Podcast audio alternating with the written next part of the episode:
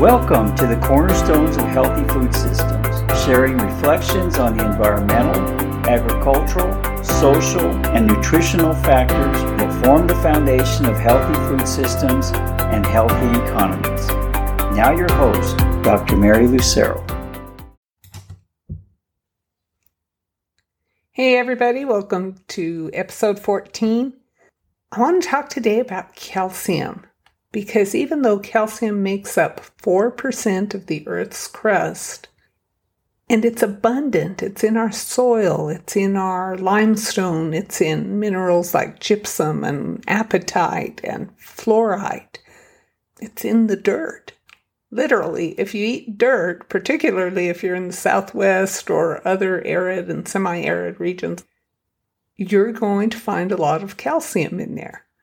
Yet, the Linus Pauling Institute tells us that 44% of the US population age 4 or above is calcium deficient. Now, this is a big deal, right? Because calcium deficiency is tied to a whole suite of ailments and symptoms. Symptoms of hypocalcemia, that's too little calcium are similar to symptoms that abound in ailments people talk about, like chronic fatigue syndrome or fibromyalgia or long term COVID. Now, are they caused by low calcium? Well, that's something to talk to your doctor about. If you have these symptoms, get a blood test, see how much calcium you've got, see how you're doing with calcium. But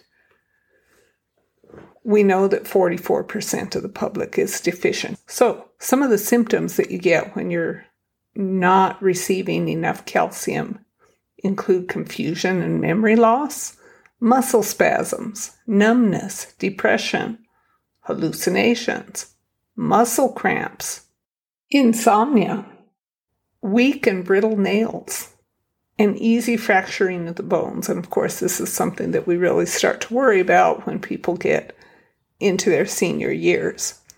But calcium can affect all parts of the body. And it gets kind of spooky when you realize that most of us think about calcium as something that you need for strong bones. And as we get older, our bones get weaker. But one reason that's happening is because you also need calcium for all these other functions Calcium is present in every cell, not just bone cells. And it's important as a signal molecule, as a regulatory molecule. It really helps keep processes in balance. It's important for what we call homeostasis. Calcium is important for neurotransmitter release. It's important for muscle contractions. Now, most people are taught early on that you get calcium from drinking milk those who dive a little bit deeper into the nutrition and health literature are aware that you get calcium from leafy green vegetables. But what happens if your cattle or your leafy green vegetables are not getting the calcium they need?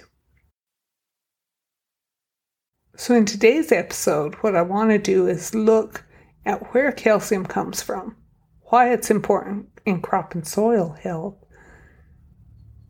what happens to plants when they're deficient in calcium?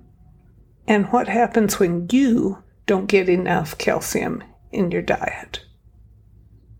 And yes, okay, I gave that away. I already talked about what happens when you don't get enough in your diet.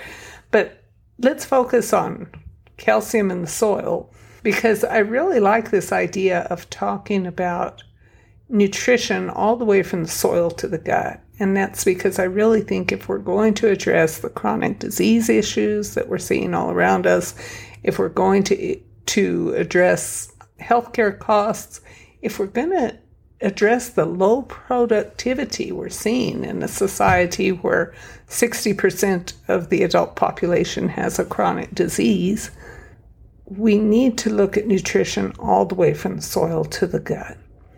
And as far as those of you who are actually growing food, the good part about this is it's not just about this is the way to make your crop better for the consumer, it's also a good way to reduce crop losses and to improve your yield and improve the shelf stability and, and post harvest shelf life of your products.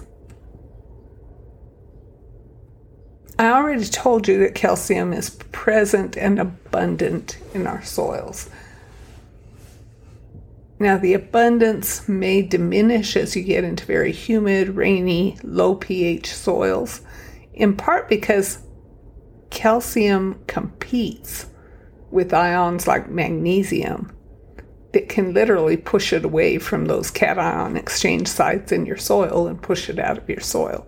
Uh, this is one reason why in these humid regions you might want to lime your soil. You might want to add calcium. Remember, limestone is essentially calcium carbonate. If you're putting lime on your soil, you are adding calcium. And while I've never spent extensive time in these humid regions, liming soil is something that people have been very much aware of for many, many years, unlike some of the other micronutrients that get no attention in the literature of the 60s, 70s, even the 80s when we were narrowly focused on NP and K. Calcium is important enough to add in these low pH regions that I think people have been very much aware of it, d- despite the fact that it's not considered one of the elements on a complete fertilizer.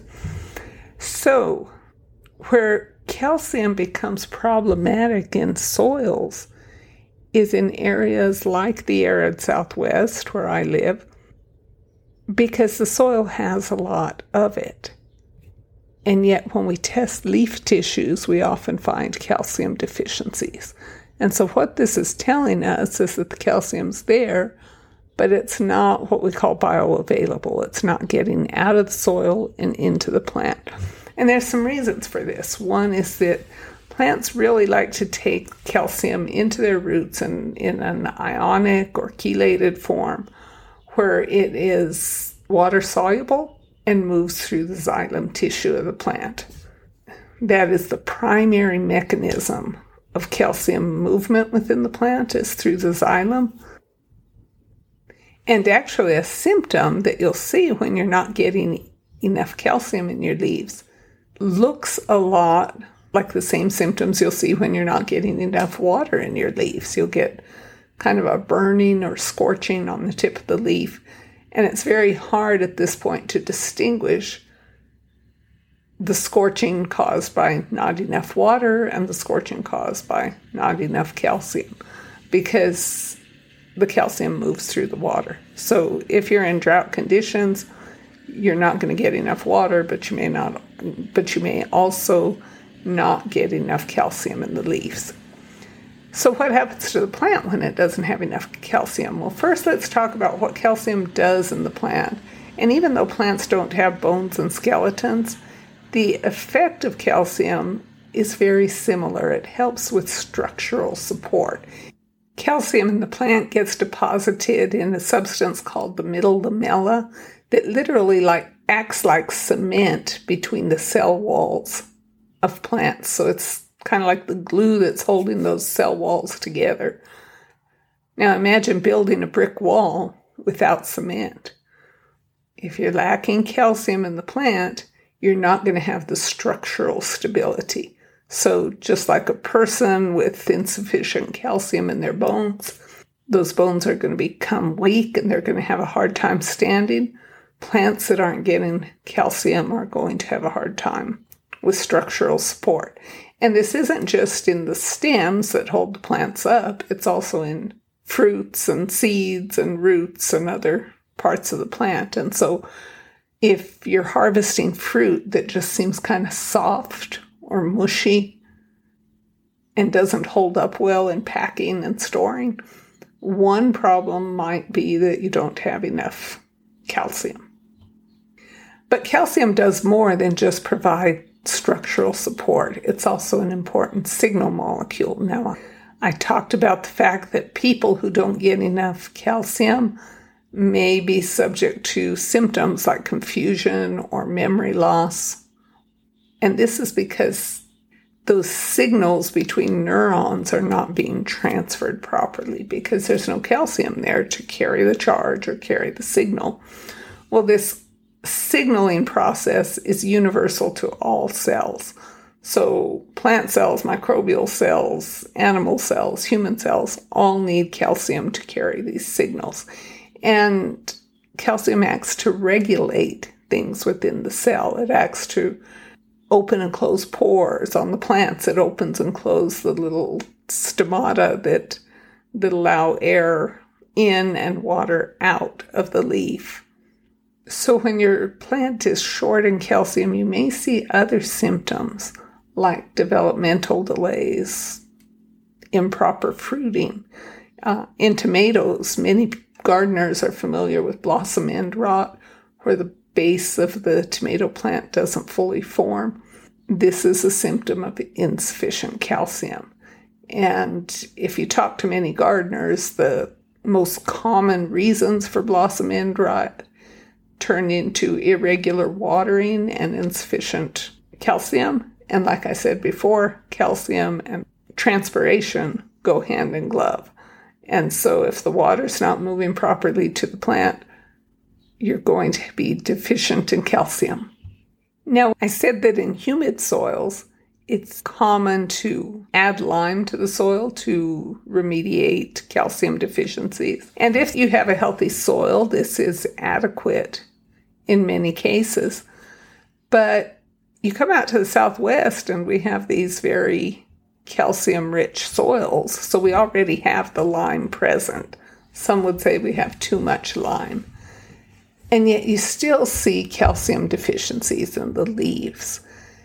And the reasons for these deficiencies can become much more complex.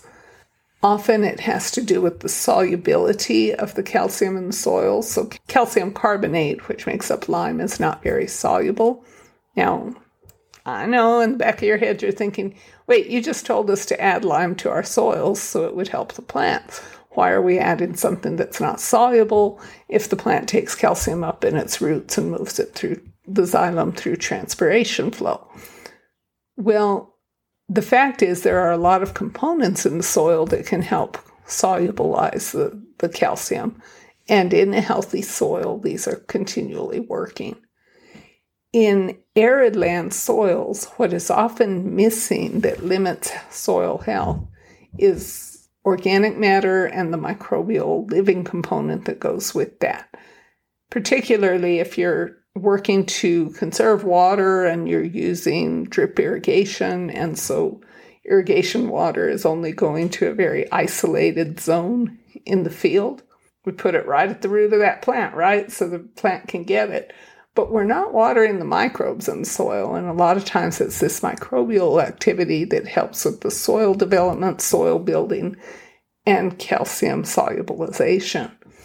So if you don't have that microbial activity going on in the soil, it's hard to take advantage of the calcium carbonate that's there. And this is why a lot of growers are looking to calcium fertilizers that can be applied in the form of very soluble liquids. I've seen formulas chelate the calcium in humates or other complex formulas.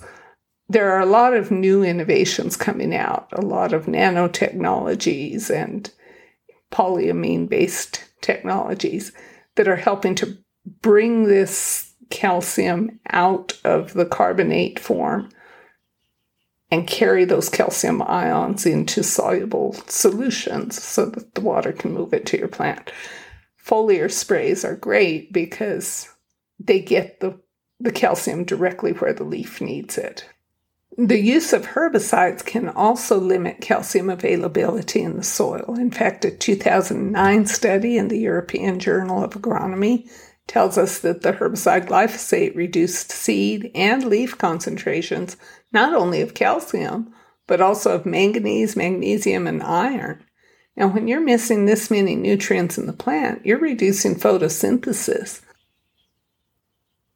So, ways to ensure sufficient calcium in your soil First of all, know what know what base material you're working with. Get some soil testing done, learn what your base levels of calcium are. And if you're seeing good calcium in the soil and you're not seeing calcium in the plant, look for those fertilizers that make calcium that contain calcium first of all because it's not in your standard NPK formulas. Make sure you're adding a foliar calcium supplement that will be absorbed within the leaves.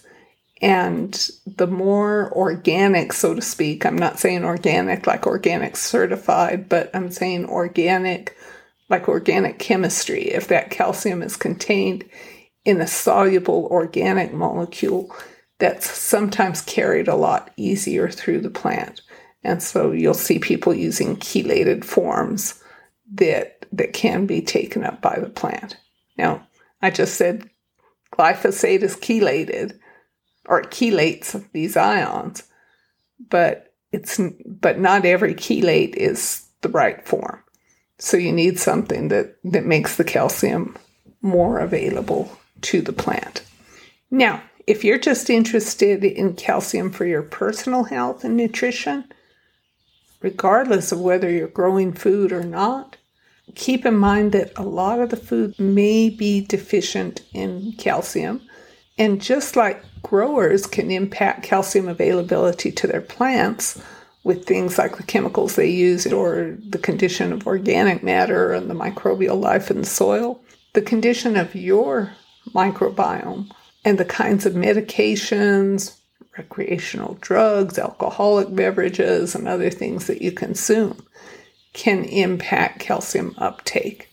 The carbonation and the acids in soft drinks are totally changing the absorption ratios and the ability of your body to get the nutrients it needs. In fact, I think of soft drinks now as leaching calcium from your bones. And while the relationship between carbonated beverage consumption and calcium is not totally clear, there are some strong correlations that have been reported between the consumption of sodas and osteoporosis.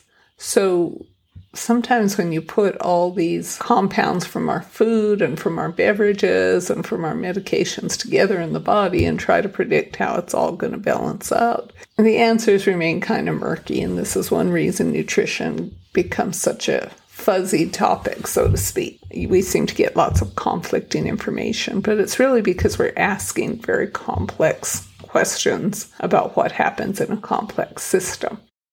What we do know is that calcium is often lacking. It can be supplemented. We know that supplements made out of calcium citrate are a little bit more absorbable than supplements made of calcium carbonate or some of the other insoluble forms of calcium that are out there. If you're going to take a calcium carbonate based supplement, some nutritionists will recommend you take that after meals so that the acid in your stomach will help dissolve that calcium. But another recommendation that nutritionists often point to is that the calcium should not be the only thing you supplement. There are several minerals that go into making strong bones. You need boron, you need vitamin D, you need vitamin K. And it's important not just for bone growth, but for this whole cellular signaling process that I talked about earlier to have a balance between calcium and magnesium in your body. A very general, broad recommendation that you'll see often is to have about twice as much calcium as you're taking magnesium. So if they're telling you as a senior that you need 1200 milligrams of calcium a day in your diet, you also need 600 milligrams of magnesium. Look for supplements that have all these things together. So there you have it nutrition for your soil, nutrition in your gut in one episode. Thanks for listening today, and thanks for your continued patronage. I've really seen an uptick in downloads and participation over the summer, and I am thrilled about it. This podcast is supported through affiliate links. The affiliations that I've chosen have some factor related to them that helps support the growth of rural communities, the growth of local businesses, or the growth of agriculture. Check the show notes for references to additional information on calcium in the soil, calcium in your body, and affiliate links that you can explore if you're looking for calcium supplements. Have a great day.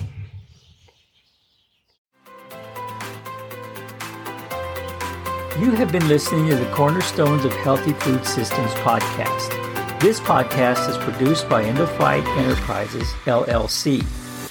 You can subscribe to our podcast at endofite.com or look for us on your favorite podcast directory. Information or products referenced in any episode can be found in the show notes associated with that episode. These notes may contain links to our online courses or services. They may also contain links to affiliate sites. Purchases made through these links help support our efforts to produce this podcast.